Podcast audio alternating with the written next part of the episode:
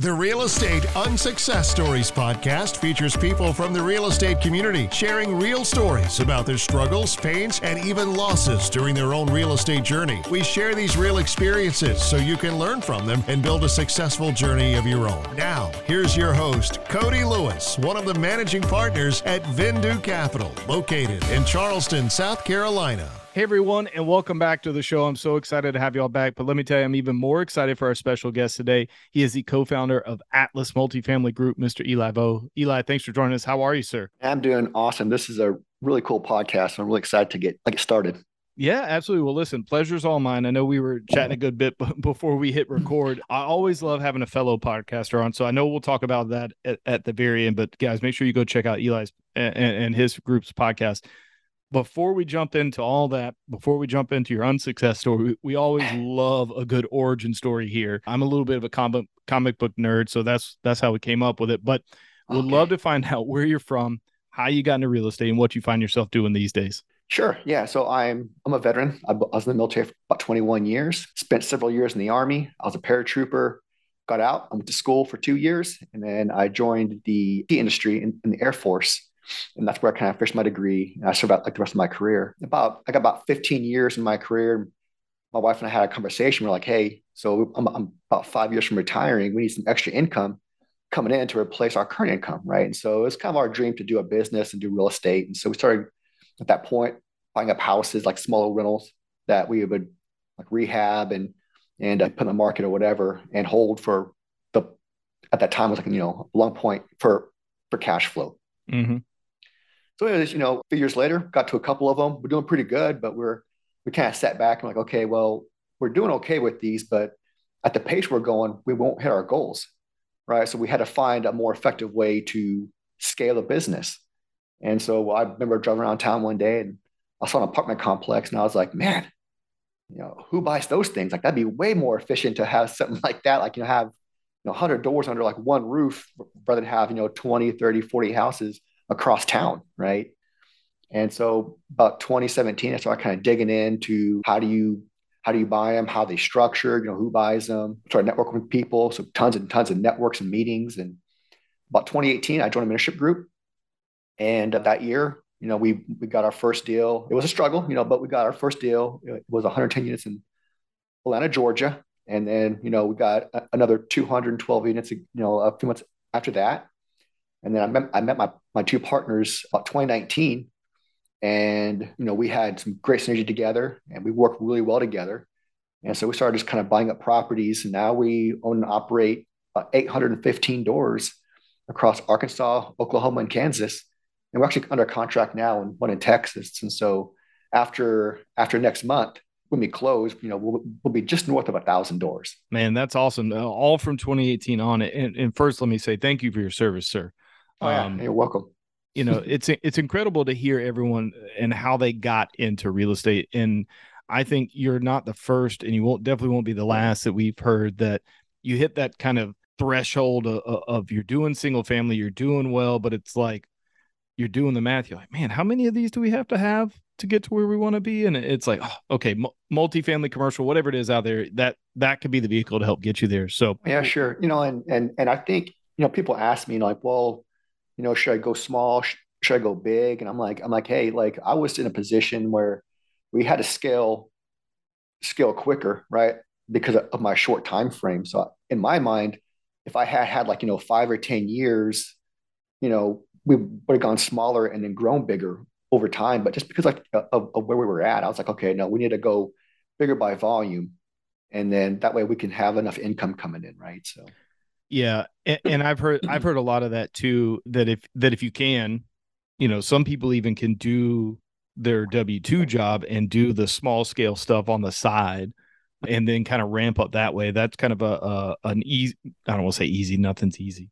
Yeah. For easier sure. way to kind of wade yourself into the, the multifamily real estate pool. How I've also heard from a lot of people way more successful than I, that the, a lot of the same stuff and a lot of the same amount of work goes mm-hmm. into a ten unit deal as it would maybe an eighty unit deal. So it's all about economies of scale. And it's like, if I have to do all this underwriting and meeting and greeting of brokers and searching and analyzing and all this stuff for a ten unit deal, why not just do it for an eighty unit and, and find a way to find the capital or whatever partner, mm-hmm. whatever you need to get it done. So, um, but, but you guys, you, and then specifically your group also have been incredibly successful along the way. As you mentioned, you started in twenty eighteen, you guys are going gangbusters already, but I can't imagine it's all been incredibly smooth. I, you know, I, I, I don't imagine you've had just like perfect sleep nights. You know, there's probably been a few bumps and bruises along the way. Tons, so yeah. uh, what, what kind of comes to mind and, and what you thought about when joining the show today?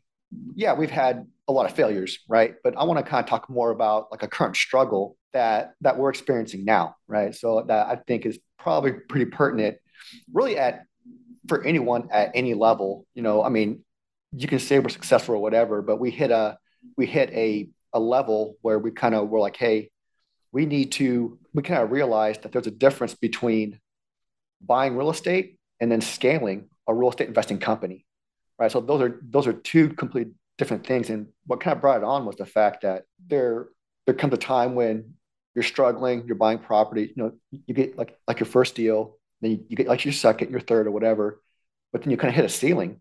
And then when you, when you grow enough, if you're not really paying attention, you're going to realize that you're kind of stuck in the weeds.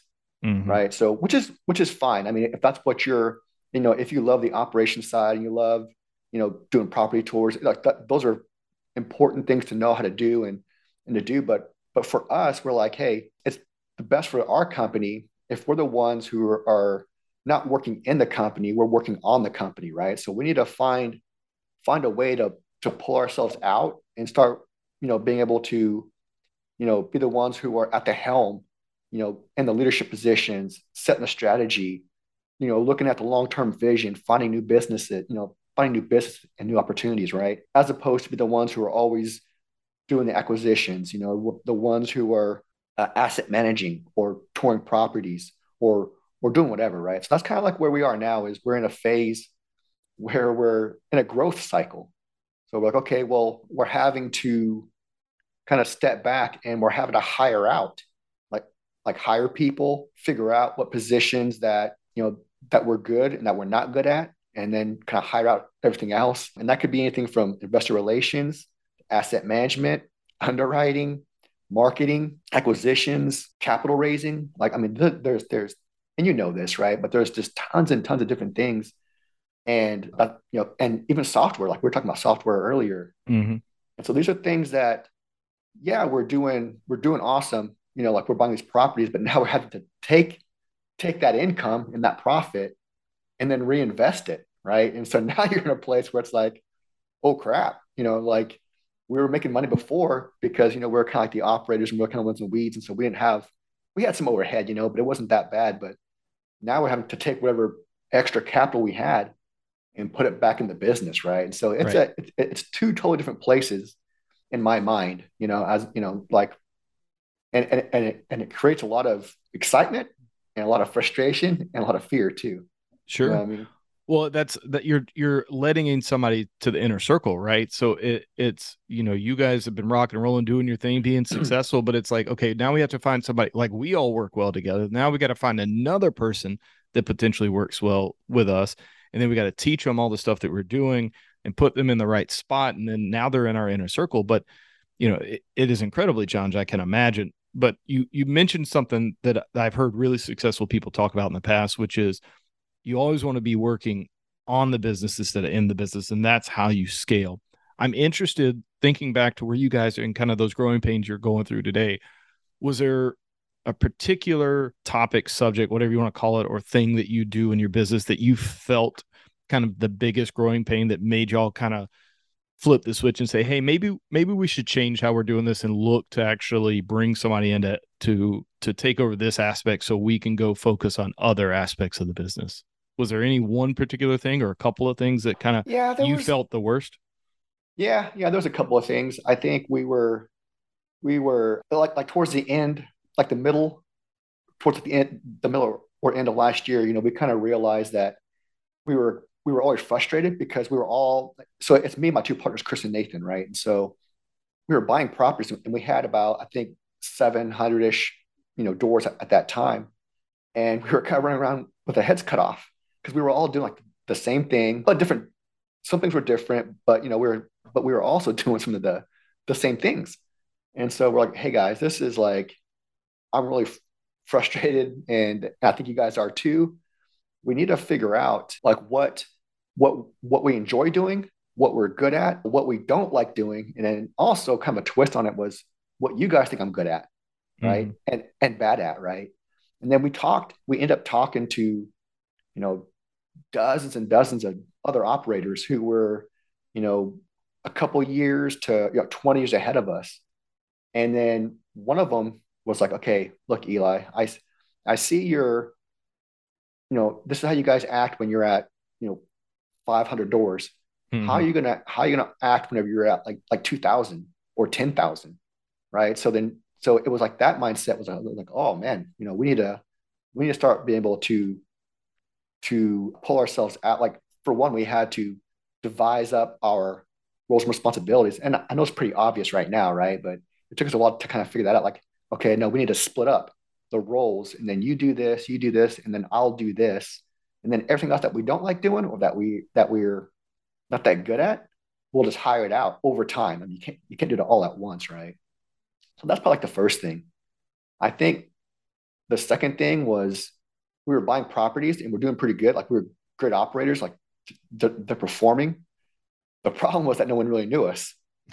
So we're like, we're like, well, well, crap, we need to hire out marketing. That that was our first hire, was to hire on a marketing director to get us into the twenty-first century where we're doing social media, we're doing podcasts, you know, we're we're on podcasts, and then we also have our own podcast, right? We're doing Instagram, TikTok, Face, you know, we're on Facebook, we're making videos, you know, we're trying to educate and put out viable content, right? That way people over time, people will, you know, kind of watch us and grow to know, like, and trust us. Mm-hmm. Well, and it, it's interesting because I feel like there's a lot of us that maybe feel like we have those marketing chops, but it's a whole different animal when you talk about scaling and really trying to build a brand and an audience and doing, there's a lot of consistencies. There's a lot of nuance. It's very specific to oh, yeah. different platforms that, and the algorithms that run them. And, you know, I don't want to get in that, any kind of that debate and discussion, but you know, everything has an algorithm, and you, you really need somebody that helps you understand all that aspect and really pushes you. Because to what you were saying, I remember day one when I quit my W two, and my partner and I, I, I very distinctly remember we I, we went over to his to to his house and in his office in there, and he had a whiteboard, and I drew, you know, I listed out all the responsibilities that we needed to do, right, or that we mm-hmm. had been doing, and then I made a quadrant, and we kind of labeled those quadrants, put all of those in there, and then we picked, okay, you're going to do this, I'm going to do this, you're going to do this, I'm going to do this.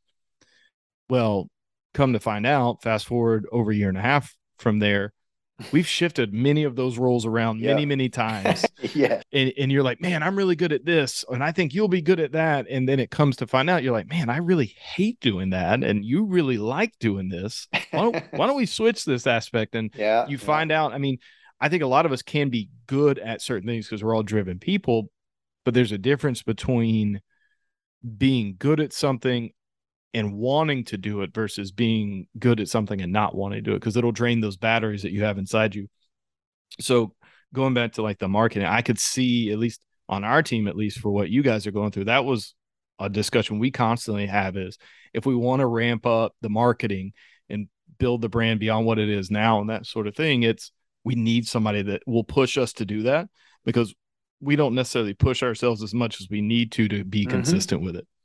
Yeah. Yeah. And, I, and, and so for us, like, we were just three dudes, right? Just out there to try and buy properties. Like, you know, we, we just wanted, initially was just to just buy real estate.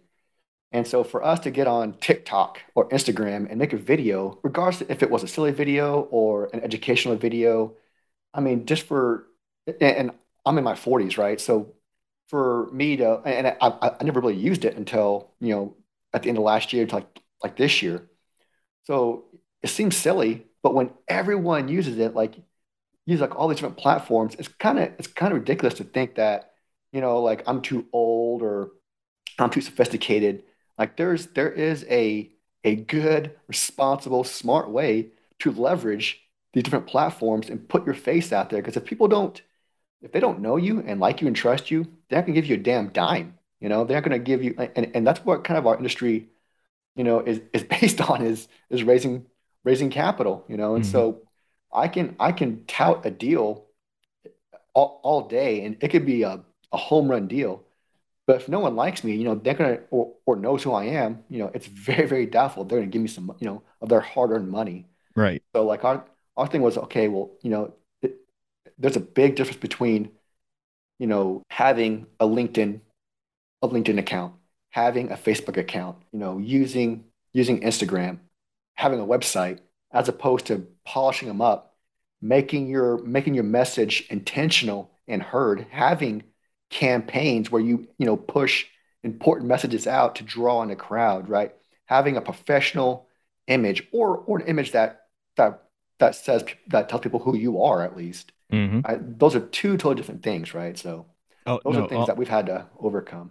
one hundred percent. And listen, I'm I'm close to that forty age as well, and and I roll my eyes at all the dancing videos and people are like, you got to be on TikTok, and I keep rolling my eyes at that. But then I go back and I look through my my message on my iPhone, and all of my golfing buddies, all they're doing is sending me either Instagram or TikTok reels of golf instructional videos or golf funny videos, yeah. and I'm like, oh, there are people my age and older on these platforms that are that are looking at whatever, right? It's these short form things that, you know, they're trying to learn how to get out of the sand trap easier, or to, you know, not slice their drive.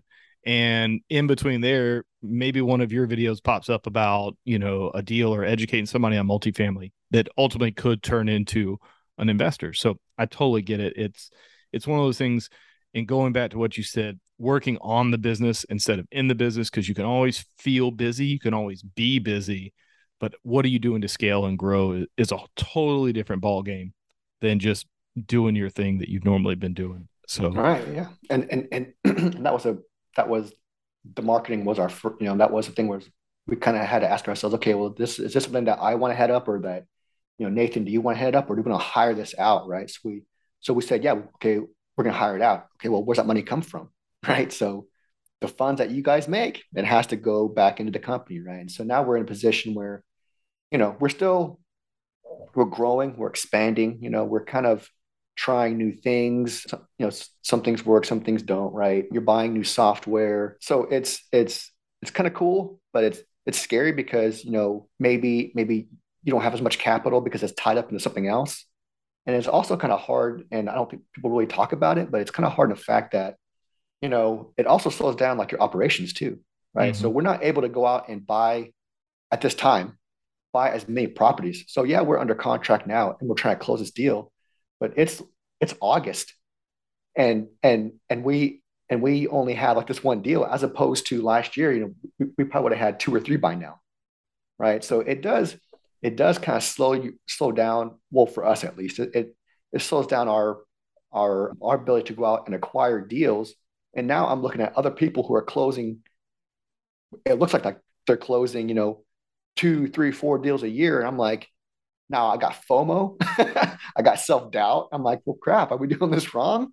well, but, and um, I think it's just, there's a lot of people, again, that are, they, they, they may be a few steps ahead, and you guys are, are even ahead of us. And it's like, what are the steps they took to get there? And oftentimes it's outsourcing or bringing either outsourcing or bringing in somebody and hiring somebody permanently to do those things and offset, so that you can focus on what's moving the needle forward, as opposed to working on things in place. So, uh, Eli, I think that is an incredible message. You know, I, I think with the success you guys have had, I'm sure you're going to come out on the other end really well. There, there may be a few other lessons learned along the way, and we'll probably have to have you back on to come tell us about those lessons once oh, you sure, get through yeah. this on the other end. But I can't thank you enough for joining us today. It's been a pleasure having you. Pleasure to, you know, get to know you a little bit better and introduce you to the audience. For those that want to work with you, invest with you, learn from you in the future, where's the best place people can find you at on the interwebs?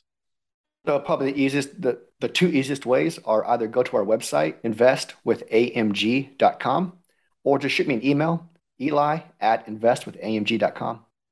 Perfect. Well, and, and I will second it. Go check out the podcast. Go check out all the content you guys are putting out. You guys do a fantastic job. So whoever's in charge of marketing, keep them, because they're, they're doing a great job. They're doing a fantastic job. Yeah, yeah, she's awesome. Yeah. Well, thanks again, Eli. Really pleasure having you on, sir. Absolutely, man. It's been great. Thank you. Thank you. And thanks everyone for watching and listening at home. We'll see you next time. You've been listening to the Real Estate Unsuccess Stories podcast with Cody Lewis. Be sure to subscribe today on your favorite podcasting platform so you can catch every episode of the Real Estate Unsuccess Stories podcast.